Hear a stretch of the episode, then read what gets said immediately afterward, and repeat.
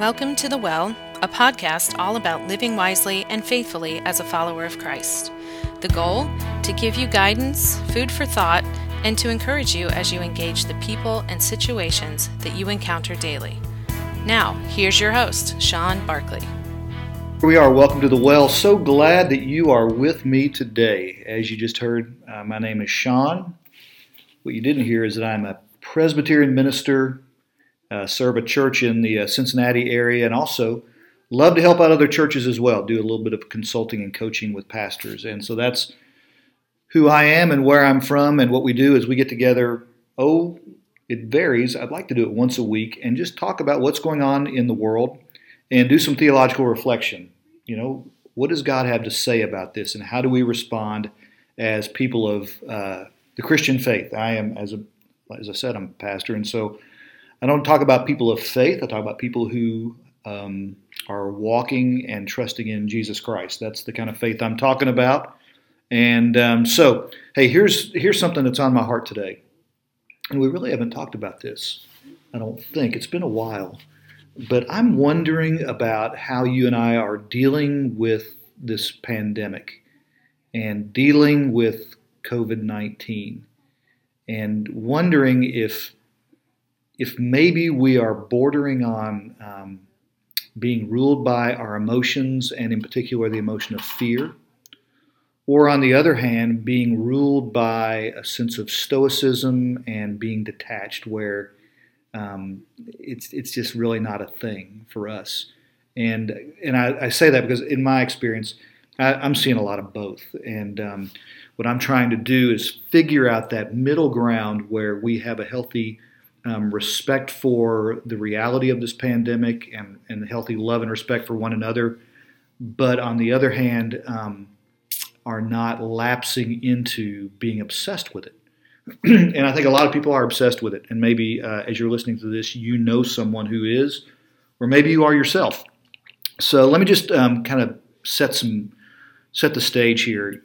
I, just want to go ahead and say theologically, we believe that the triune God, the Father, Son, and Holy Spirit, is a God who has emotions.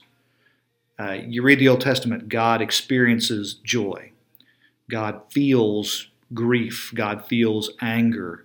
Um, God feels a sense of pain and loss, not physical pain, obviously. God is spirit, but you know, he, there's you read the Old Testament and God just experiences this whole range of emotions. And then you read the New Testament, of course, Jesus Christ, God in human flesh, uh, who is a part of God at creation, expresses God's emotions. I mean, you see Jesus uh, getting uh, kind of discouraged and tired and disappointed and worried. No, I'm. Let me take that back, you all. I don't see him getting worried. I see him um, crying over Jerusalem, uh, you know, weeping over the death of a friend, angry at those who are in the temple, charging confiscatory um, fees for people to make sacrifices that he thinks they don't need to make. And so you know, God is a God of emotion. And so your emotions and my emotions are a gift from God. It is good that we can feel them. It is good that we can cry. It is good that we can laugh. It is good that we can feel um, a righteous anger. It is good that we can just sort of feel at peace. You know, I, am thinking about uh, a friend of mine who passed away last week. And in fact, I'll be doing the well from Orlando, Florida next um, week as I'm down there to officiate the funeral. But um, I just sat down and thought about him and had a good cry, and um, it it just was good. It was it was good for the grieving process. So emotions are a gift from God. But what I've noticed, and um, maybe you've noticed too, is that sometimes our emotions can uh, retreat into different extremes. And let me just call one extreme emotionalism. Emotionalism is when your and my emotions rule us and they dictate what we do and they control our lives. And we are captive and enslaved to our emotions. And maybe you know someone who's like that. Maybe the emotion is fear. And that person cannot get away from that fear. And because of this, he or she is literally rendered um, paralyzed spiritually and emotionally. And, and I think that's a danger. And what concerns me is that when it comes to dealing with this COVID 19, some of us are kind of moving in that direction. And again, maybe you know someone, or maybe that's you. But I, I just want to emphasize I don't think that's good for us. Um, for example, I was outside um, downtown Cincinnati uh, near a park. Someone is jogging, someone jogs by me, they come within 10 feet, and I'm not wearing a mask, I'm vaccinated. Which, by the way, I can't stand it when people say, Are you vaccinated? That's not appropriate. Um, but we do that. It, apparently, it's okay to do that now. Wasn't okay to ask about personal medical information two years ago, but it's okay today. And um, because I hear that people asking each other, I don't, I don't think that's good. But you know, so I'm, but I'm vaccinated. Full disclosure. And this guy's jogging by, and I just, you know, I'm just being friendly. I nod toward him, and he stops and starts running back toward me. And I thought he was going to punch me. And he berates me over the fact that I was not wearing a mask. I'm outside. He's got a mask on. I'm by myself in this park area. And what's happening? He is being ruled by his emotion. He was being ruled by a sense of fear, being ruled by a sense of animosity. And so when it comes to this pandemic, some of us are just, we've lost it with our emotions. And, um, and that's dangerous because what it does is it ends friendships and it alienates us from one another.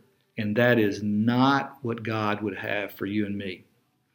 Uh, the other extreme that I've seen uh, with these, with our emotions as it pertains to the pandemic, is stoicism. You know, don't cry. That's life. People get sick, people die. All those things are true, by the way, and you and I know that. But the Stoic says, you know, why care and why worry? What's going to happen is going to happen. And, um, you know, for example, a, a person who is a Stoic cannot feel sympathy. Or, well, I say cannot. Typically doesn't feel sympathy.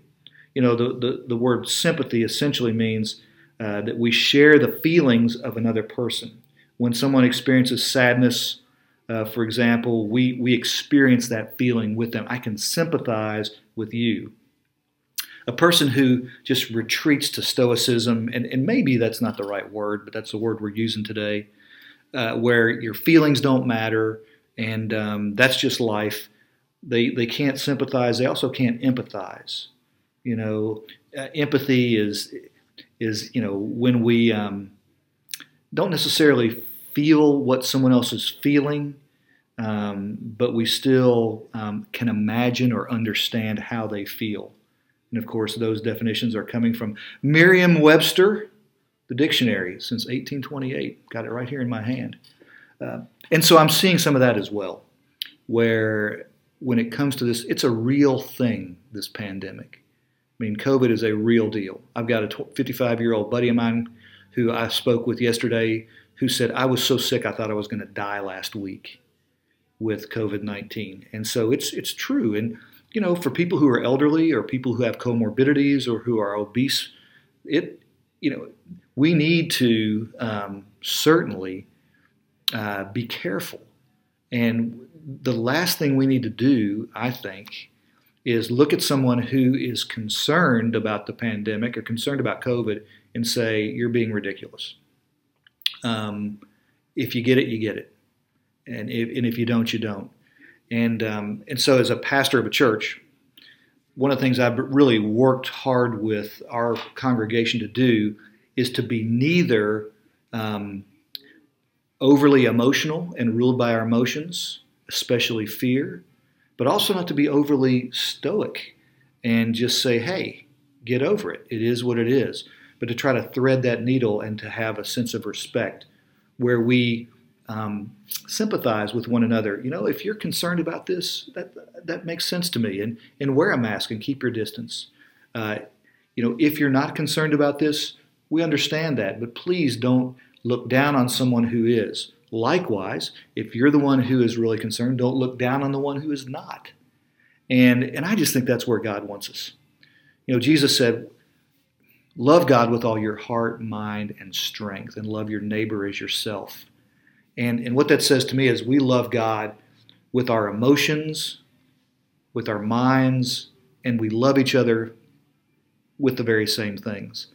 And um, I just wanted to kind of share a little bit of food for thought uh, for you to, to contemplate. Um, are you finding yourself um, migrating or lapsing into one of those two extremes? Because emotions are, again, they're a gift from God. Good. They're wonderful. We need them.